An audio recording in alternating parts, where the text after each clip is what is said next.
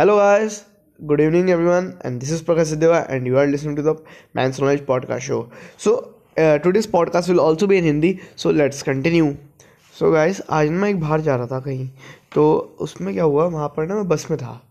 तो बस में एक स्टेशन आया। वहाँ पर एक छोटा सा बच्चा था। तो वहाँ पर लोगों ने बस रुकवाई उसे और वहाँ पर उसे कहा कि बस ड्राइवर को कि भैया, इसे आगे उतार देना। इसका जो भी स्टेशन है, उसे आगे उतार देना। भैया, वो बैठ गया।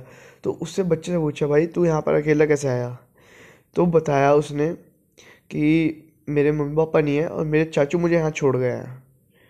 अच्छा तो उसके चाचू उसने बताया कि उसके चाचू से पसंद नहीं करते हैं, उसकी चाची से पसंद करती है तो उसे छोड़ आए हैं और उसे बीच में उतार दिया। उसका नानू का घर आ गया दो स्टेशन बाद। तो मतलब आप ये सोचिए कि अगर उसके मम्मी पापा होते तो कभी ऐसा होने देते। बहुत सी बार हमें पता नहीं होता कि हमारे पास क्या क्या चीज़ें हैं अनलेस एंड अनटिल हम उन्हें खो नहीं देते। तो गैस ये है कि अपने जो भी आपके पास है उसकी कदर करो। चाहे वो मॉम डैड हो चाहे आपके ग्रैंड पेरेंट्स हो चाहे कुछ भी हो। उस बच्चे को आ, मैं तो उससे पहले उतर गया था पर उस बच्चे को जहाँ तक मुझे उम्मीद है उसके घर पर पहुँचा दिया गया होगा।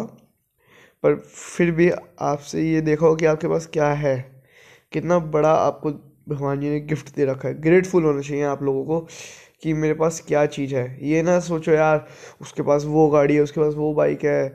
वो यार, मुझे भी बुलेट लेनी है भाई, मेरे मम्मी पापा नहीं दिलवाते। मेरे पास साइकिल है, मेरे पास सिर्फ़ एक्टिव है। यार, ये सोचो तुम्हारे पास मम्मी पापा तो हैं। पॉजिटिव रहो ना यार। भाई, तुम्हें लगता है यार, जब मेरे पास वो वाला लैपटॉप आएगा, तब मैं वीडियो एडिटिंग करूँगा। भाई, अभी तुम्हारे पास फ़ोन तो है अपना, जिस पर तुम्हें पॉडकास्ट सुन रहे हो। भाई यूज़ करो अपने टाइम को। यूटिलाइज करो। और ग्रेटफुल रहो हमेशा यार। Be positive till then keep supporting keep loving Prakash Deva signing off